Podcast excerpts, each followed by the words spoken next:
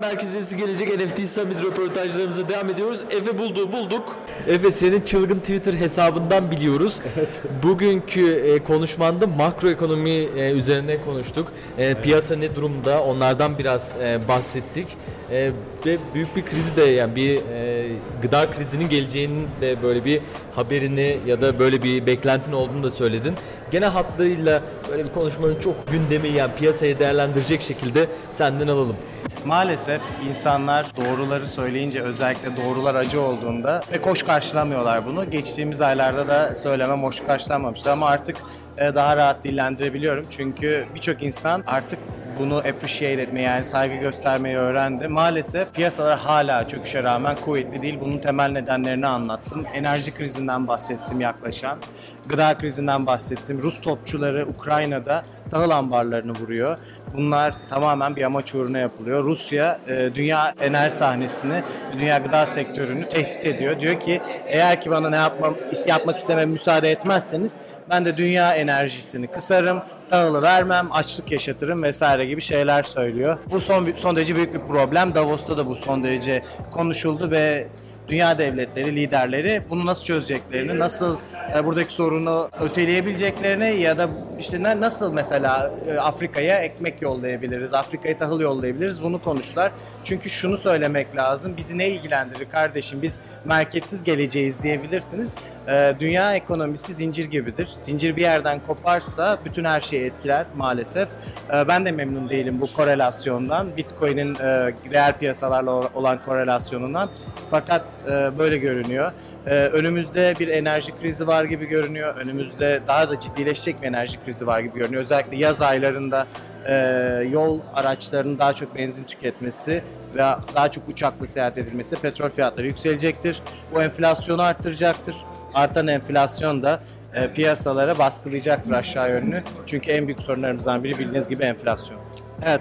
Ya asıl şunu da sormak istiyorum çünkü ekosistemin temel sıkıntılarından biri herkes kazancını maksimize etmeye odaklı olduğu için sadece aç gözlüğün sürdüğü e, bull marketlar görüyoruz aslında. Biraz seni bulmuşken hani fayda sağlayalım biraz da dinleyicilerimize. Makro anlamda bakınca kazancı maksimize etmek yerine riski minimize etmek için nasıl makro faktörlere bakmalılar ve hani daha çok nereden takip etmeliler? Günlük haberleri mi yoksa e, farklı büyük resmi görebilecekleri e, kaynaklar önerebilir misin ki e, önüne geçelim?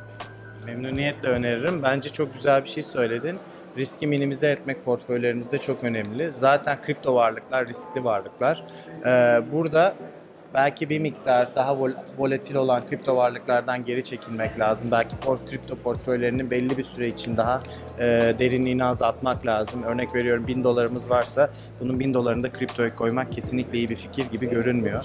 E, burada neleri takip etmemiz lazım ve hangi araçları kullanmamız gerek dedin.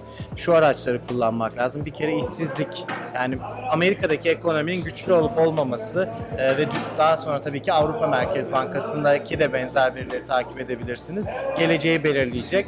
Burada bir numara işsizlik. Eğer ki işsizlik artarsa e, bununla alakalı e, aa bu işsizlik artıyor. Demek ki Amerika'daki ekonomi daha da güçsüzleşiyor gibi e, enflasyonun nereye gideceğini e, tahmin etmek mümkün. E, onun haricinde çok basit şekilde böyle uçuca bağlamadan söyleyeyim. E, Fed'in kararlarını takip etmek için Fed fa- faiz arttıracak mı? Bununla alakalı bir Fed Watch Tool diye bir araç var. Orada benim gibi traderların e, fonları alıp satıyoruz biz. Para piyasası fonlarını. Onu görebilirsiniz. Faizin nereye gideceği ile alakalı e, küçük yatırımcıya fikir veriyor. E, onun haricinde daha takip edilebilecek bir- birçok şey var. E, ama bunları şimdi burada anlatırsam ne insanlar anla, anlayabilecekler. Çünkü bir sürü kompleksite adı söylemem lazım ve araç adı. Ama temel olarak şunu söyleyebilirim. Enflasyonu takip etmek lazım. E, Amerika'daki işsizlik oranlarını takip etmek lazım. Bunlar direkt FED kararlarını etkili olacak. E, onun haricinde Lagarde gibi Avrupa Merkez Bankası başkanlarının konuşmalarını takip etmek lazım. Çünkü Lagarde e, yılın 3. çeyreğinden başlayarak Avrupa'nın da faiz arttıracağını söyledi. Bu da gelişmekte olan piyasalar ve riskli varlıklar Bitcoin gibi, Ethereum gibi ya da diğer kripto paralar için iyi bir şey değil. Peki güzel valla çok güzel anlattın. Ee, bizi biraz korkuttun piyasalar düşecek dedin. İstediklerimizi vermedin. Piyasa artacak demen lazımdı. Twitter'da da linç yapalım mı yani? Hiç güzel bir şey söylemedi bize ama, güzel şeyler de doğru, doğruları söylemekte ama böyle bir şey. Doğruları söyle, değilse doğruları almayalım söylememiz ya. lazım. Yok, Doğru. birkaç güzel bir şey de söylenebilir. Çünkü şimdi insanlar şey diyorlar. Ya kardeş hep mi düşecek? Öyle değil. Hep düşmeyecek. Şimdi şöyle bir durum var. Biliyorsunuz Haziran'ın ilk haftasında e, bir toplantı var. E, Fed para piyasası kurulu toplanacak ve yüksek ihtimalle 50 bas puan artışa gidecek. Bu 50 bas puan hali hazırda piyasa tarafından fiyatlandı. Dolayısıyla buradan bir relief rally dediğimiz bir rahatlama rallisi göreceğimizi düşünüyorum. İnsanlar diyecekler ki aha Efe yanıldın, ha nasıl yanıldın? Oraya çok dikkat etmek lazım. Orada market verilerini çok dikkatli takip etmek lazım. Bu relief rally kaçış için son fırsat olabilir. Bizde köprüden önce son çıkış diyorlar ya. Daha sonrasında çok daha derinleşen e, kripto para piyasasında düzeltmeler görebiliriz. Dünya piyasasında görebiliriz. Bunu iyice takip etmek lazım. Önce bir yükseliş bekleyin Haziran ayından sonra, Haziran 10'undan sonra hatta Haziran 10'una kadar da olabilir. E, Daha sonrasında Temmuz'la birlikte e, tekrar düzeltme gelebilir. Buradaki dataları takip etmek çok önemli ama.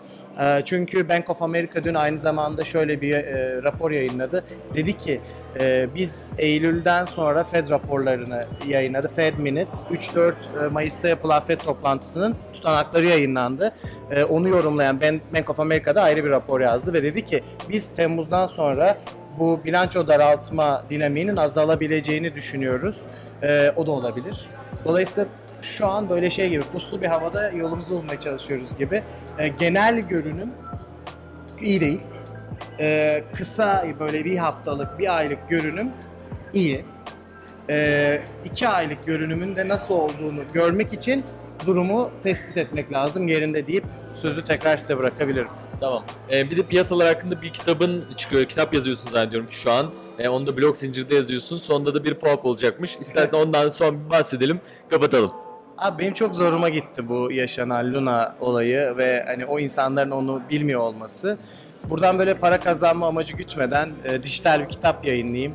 E, sonra bir de ufak e, POAP'lı versiyonunu yayınlayayım hani koleksiyon anlamda kullanmak isteyenler için dedim. E, dolayısıyla öyle bir kitap yazıyorum. O kötü gecede kripto tarihindeki en büyük çöküşün nasıl olduğunu, piyasanın nasıl 50 milyar dolar gittiğini, piyasayı kimlerin manipüle ettiğini, cebimizdeki parayı tabiri yerindeyse kimin çaldığını e, anlattığım bir e, ufak kitapçık olacak diyebiliriz. E, olabildiğinden en hızlı sürede bitirip yayınlayacağım.